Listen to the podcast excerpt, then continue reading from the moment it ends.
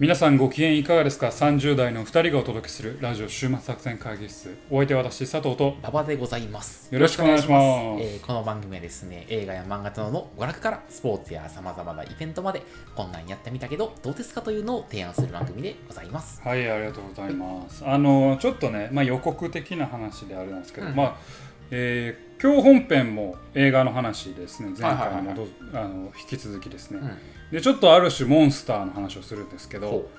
えーまあ、オープニングではですねちょっとモンスターつながりでちょっと話したいんですけど、うん、最近ですね、誰がモンスターやねいやいや誰がモンスターやごめんごめんごめん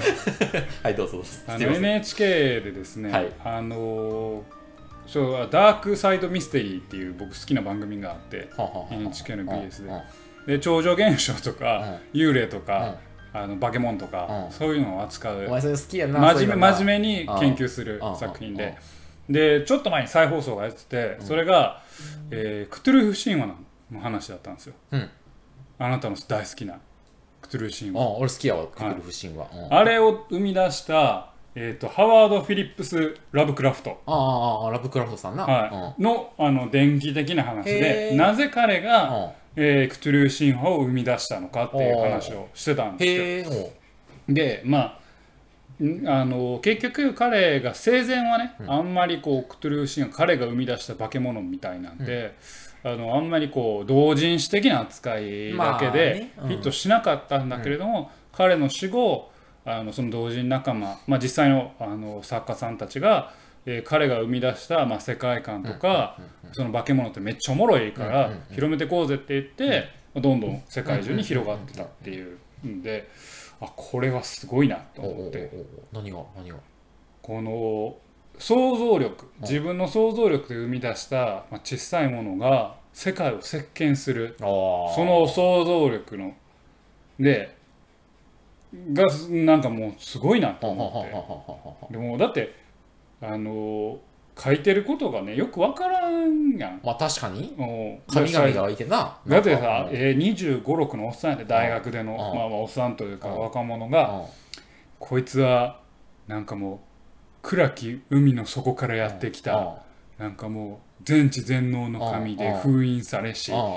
エグゾディアみたいな感じみたいなのを書いて小説書いてるわけですよ。中二病やな完全にな。すごいやん。でそれが自分でそのまあ食っていかれへんようなレベルのお話やけど、それをひたすら書き続けたら、その想像力が最終的には何年後かに、まあ要はひゃくねんごとかに世界を席巻するわけですよ。まあそうやな確かに。その人間の想像力こそが神話というかもう。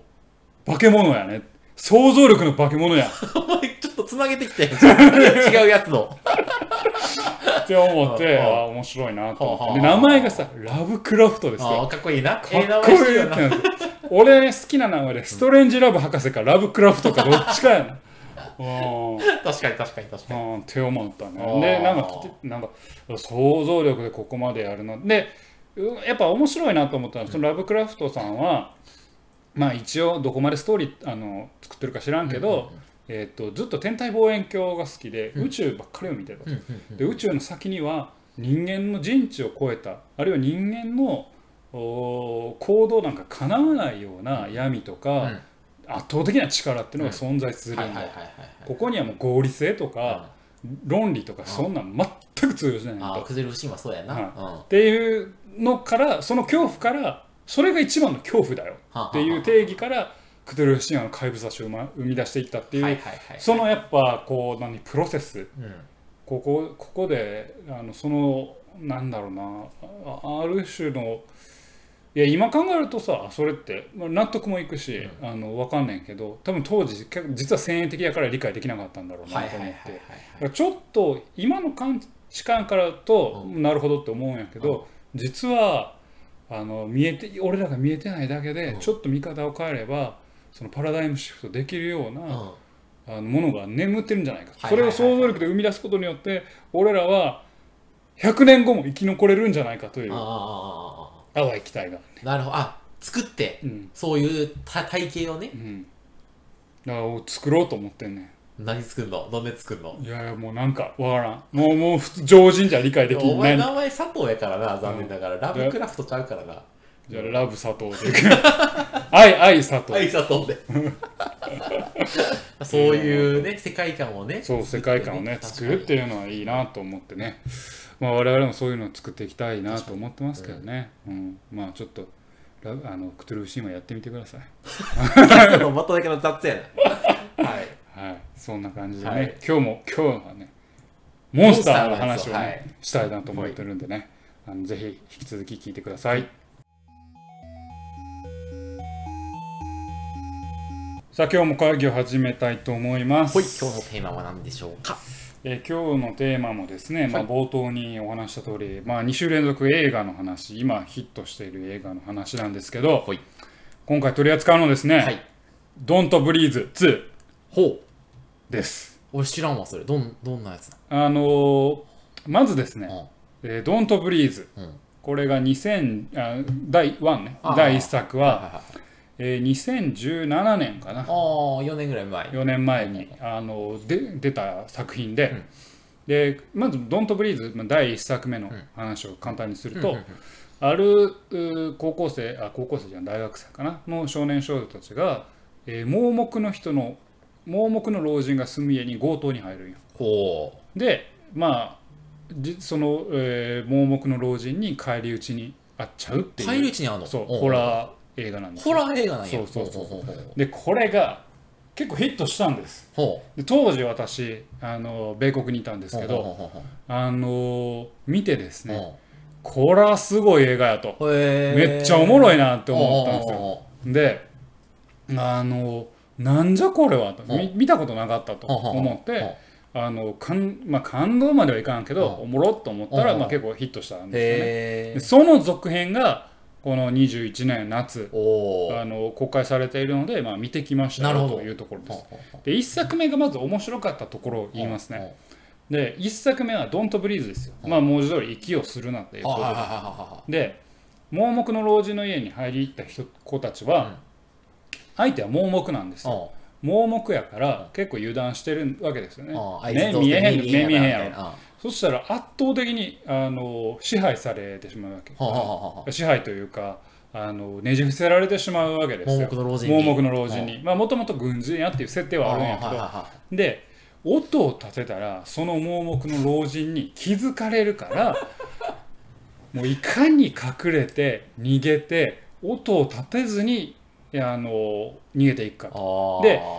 まあ、正直ドントブリーズワンのダメなところを言うと、はあ、途中からもうガンガン音立てて逃げたりはちゃめちゃに逃げたりすんねんけど、あああの老人がめっちゃ追っかけてくんねんけど、ああその辺になると老人かなりスーパーサイヤ人というかもう超人レベルになってるからああああそのちょっと説明つかんぞみたいなところはあんねんけど、ああああ、まあ、それでも前半のこの息を立てちゃあかんっていうのが、ああドキドキ感がドキドキ感がすごくて、あああのしかも ビージーエム を使わないんですよ序盤は。なるほどね。映画館がシーンってなって、うん、誰も話せないんですよ。で、疑似的にその主人公たちと観客とが文字通り 一, 一体化するんですよ。で、おっさんが襲ってくるときに息もできない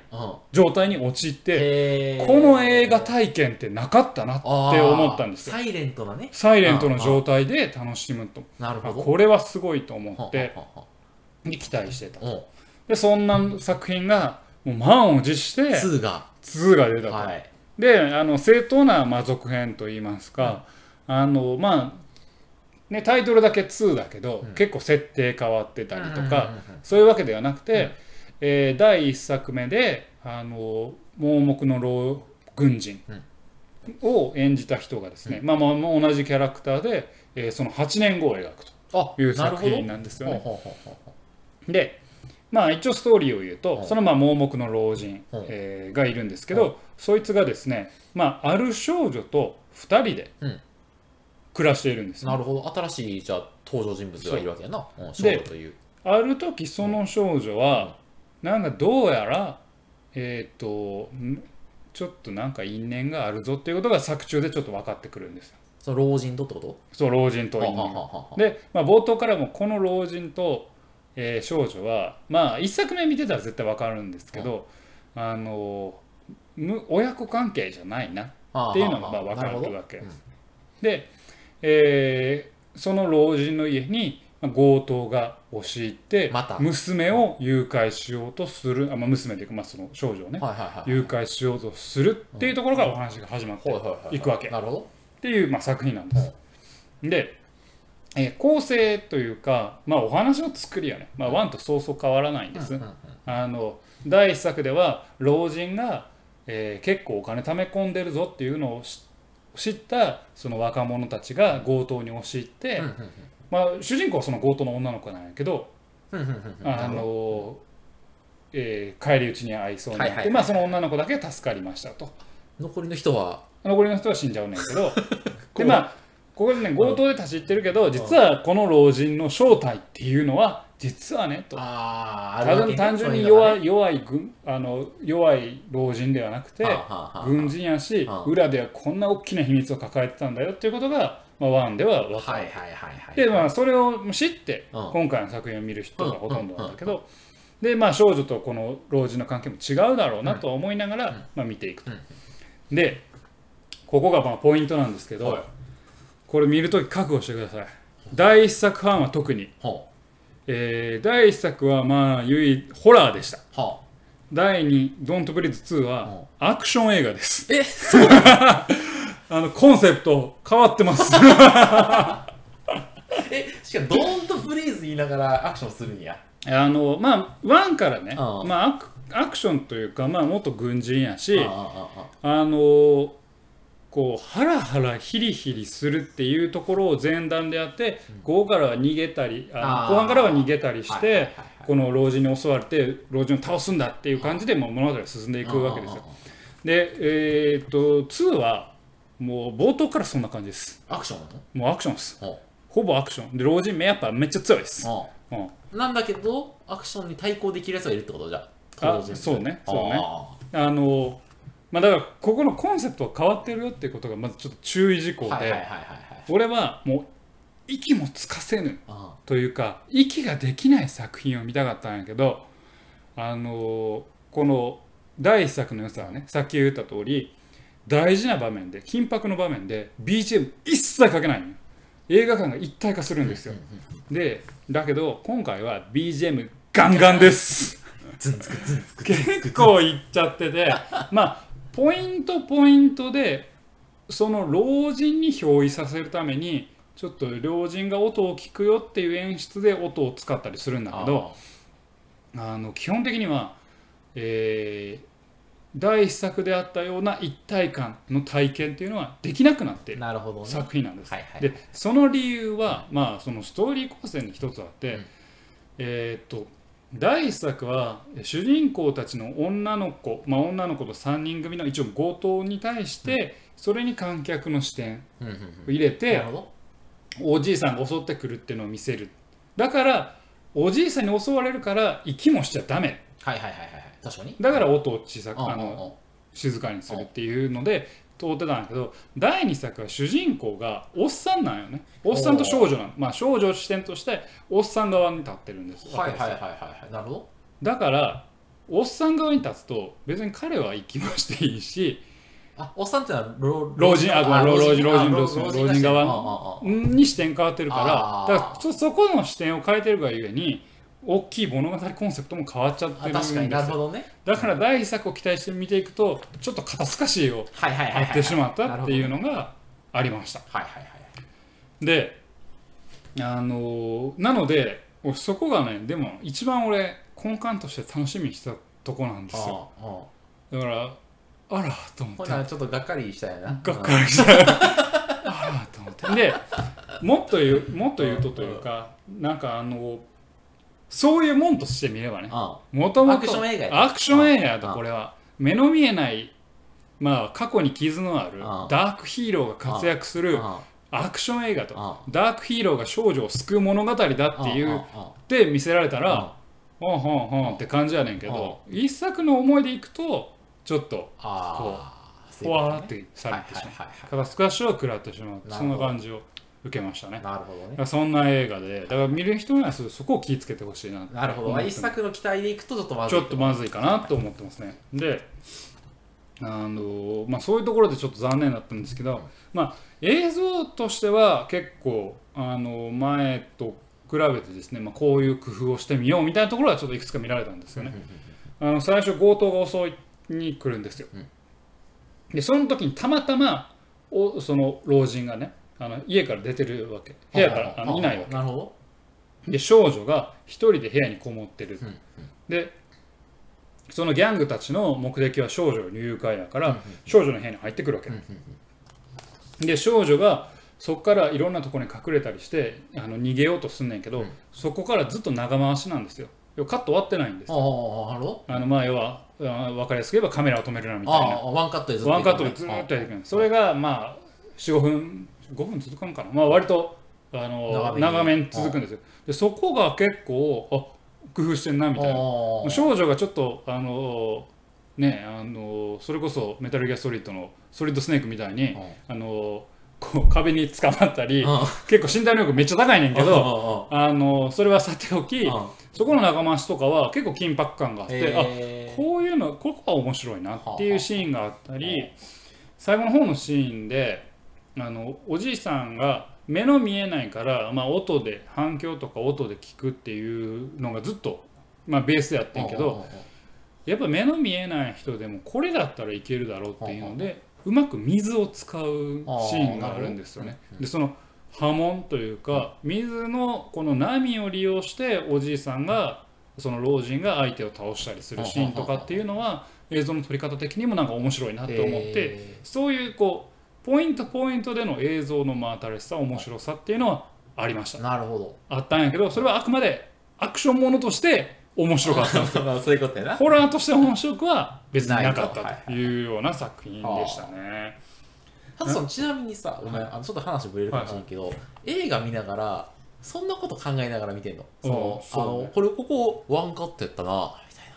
おやるやんみたいなこと思いながら見てんの。いや当たり前じゃない。すごいな、そんなこと考えない。ワンカットで撮ってるとかって思うやん。いや気づかん気づかん、そんな。いやワンカットやもん、カット終わってへんねんから。それはワンカット。いやそんな制作者側とか編集者側の視点で見てないから、ワンカットやったなとかは見ないよ。本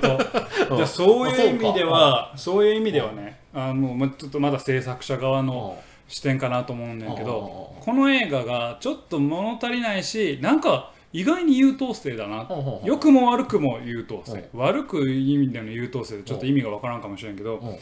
脚本がそう書いてんのかあの分かんないけど、お話の流し方がめっちゃ丁寧なんですよ。でこの丁寧でどういう意味かっていうと、あるシーンでえっと例えばさすまたみたいなパッと映るんですよ。さあこれ次のシーンでこのさすまた使うからねみたいなカットがポーンと入るんよ。でシークエンスがちょっと進んで、そのさすまたがやっぱキーになってたり、はいこの エルピー ガス覚えといてね、この エルピー ガス何分後かに来るよみたいなカットを入れて、その後に エルピー ガスでのシーンがあったりする。だからすげえ伏線の張り方が良くも悪くも丁寧なんですよね。あのまあ悪く言うと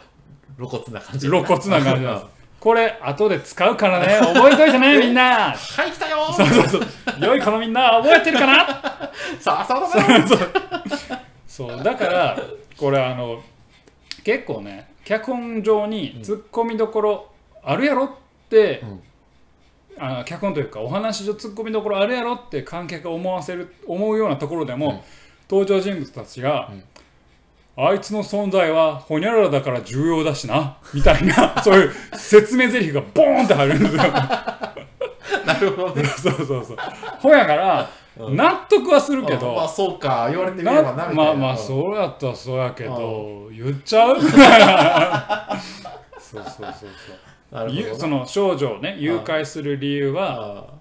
まあこういう理由があるんですよと。で普通考えたらえでもその関係の人が少女を利用するかなと思うんやけど、そ, それはこういう理由だからさみたいなのを後々のシーンでちょろっとちゃんと言うんですよ。だからだからちゃんと映画見てちょっとあの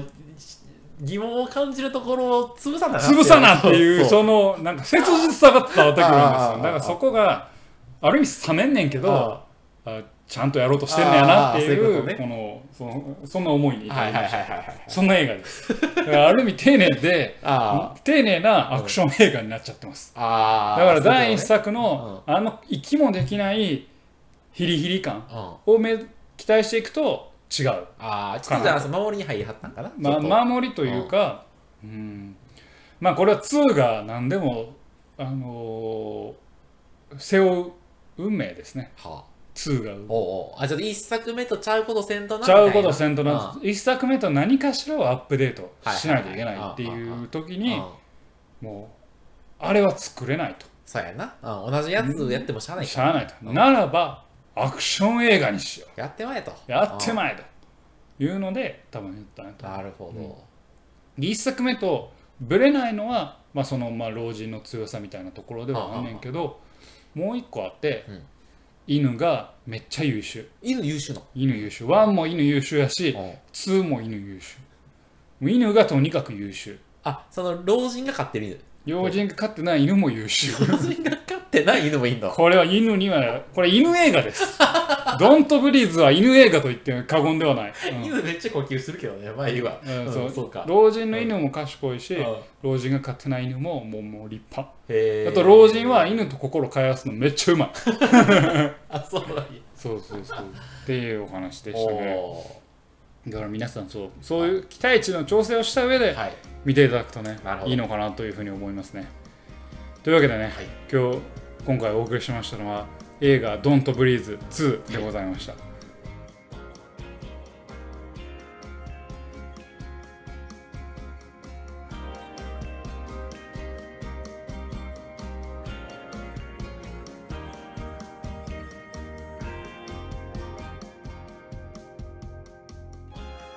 い、終末作戦会議室でお便りをお待ちしております。お便りはポッドキャストのメモ欄に記載されたリンクよりアクセスいただき、終末作戦会議室ホームページメールフォームよりお願いします。またツイッターもやっています。終末作戦会議室でぜひ検索ください。お便りはツイッターにいただいても結構でございます。はい、ありがとうございます、はい、というわけで今日はね、ドントブリーズツーの話をしましたけどね、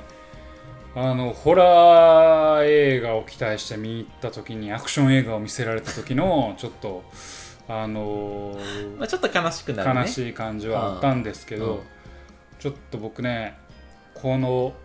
ラジオで取り扱おうと思っているホラー作品、今注目のホラー作品があるんです。ほう、佐藤さんのホラー作品にたまに大外れするからな。いやいやいやいやいやいやいや、あのね、漫画なんですけど、うん、映画化がするとなって、漫画から映画化法なって、あ、もうドラマ化されたんか、ホラーでドラマ、うん、そう、あのー、まあとりあえず漫画作品として扱おうと思ってるんですけど、今後楽しみやわ。青野くんに触りたいから死にたい。青野くんに触りたいから死にたい、うん、これね、怖いの、俺もう裏切られたね、この作品には。あ、そうなの。あのーこれもと友達にね勧めてもらったんですよ。友達がこれ面白いですよっつって、で絵柄は少女漫画で、高校生と男の子とあ女の子と幽霊の男の子の恋バナなんですよ。お前好きそうなやつやんな、一巻は。あれ何これと思って、ちょっとええやつやんなみたいな、俺が好きなやつやって思ったら、これ普通のラブあの恋愛ものかと思ったら、めっめっちゃ怖いホラー。そうなん。めっちゃ怖い。で、このめっちゃ怖いっていうのは映像的に怖いとかじゃなくて、精神的に来る。へえ。しかも考察の甲斐がある。はあ。めっちゃいい作品やなと思って。あ、そうなの。これおもろいなと思って。あ、ちょっとそれ気になるわ。ちょっと青野くんに触りたいから死にたいはちょっと話したいなと思ってる作品なんですよ。騙されたもん。絵柄に、あ、もう完全に恋愛漫画やと思って、うん、そうそう、しかも絵柄もなんかまあマーガレットみたいな顔やな。みんなマーガレットってないの。マーガレット、あの雑誌の人、みんな目でかいし、ああキラキラしててキラキラしててってみたいな子やねんけど、なんかゾクゾクしてくるよね。へー、あ、ちょっと楽しみだね。いやいや、あ、すごい裏、いい意味でこのギャップがありすぎてって思って、だってさ、死んだ幽霊の男の子の恋って言ったらさ、なんかちょっとあのゴーストニューヨークの幻みたいなの想像してまうやん、死んだ人の恋みたいなのやったら、そのラブなんか結ばれない悲しさみたいな、結ばれない悲しさどころかお前乗っ取られとるぞみたいな、ちょっとまあまあそれはその時に話しましょう。わかりました。だから楽しみだね。ちょっとちょっとね、あの毎年はちがつはあの怖い話会の後にはですねホラー作品の話をするんですけど、ホラーはちょっとホラー成分が足りてないって声が聞こえてくるんですよ、皆さんからの。前回の話もな、ちょっとあんまホラーじゃなかったもんな。そうそうそう、だからホラーをね、ちょっとしたいなと思って。やりましょう、じゃあちょっと。青の国にされたいから死にたい。皆さんも青の国にされたいから死にたい。予習しといてください。なるほど、予習した上でちょっと。あれ最高の漫画ですね。あ、本当に。そんな話です。ちょっとじゅっかいぐらいかな、するとしたらな。そうですね。ちょっと準備しておきたいなと思いますね。はい、というわけでね。本日もお送りしてまいりましたラジオ終末作戦会議室、本日はこれにてお開き、はい、お相手は私佐藤と馬場でございました。また聞いてください。さようなら。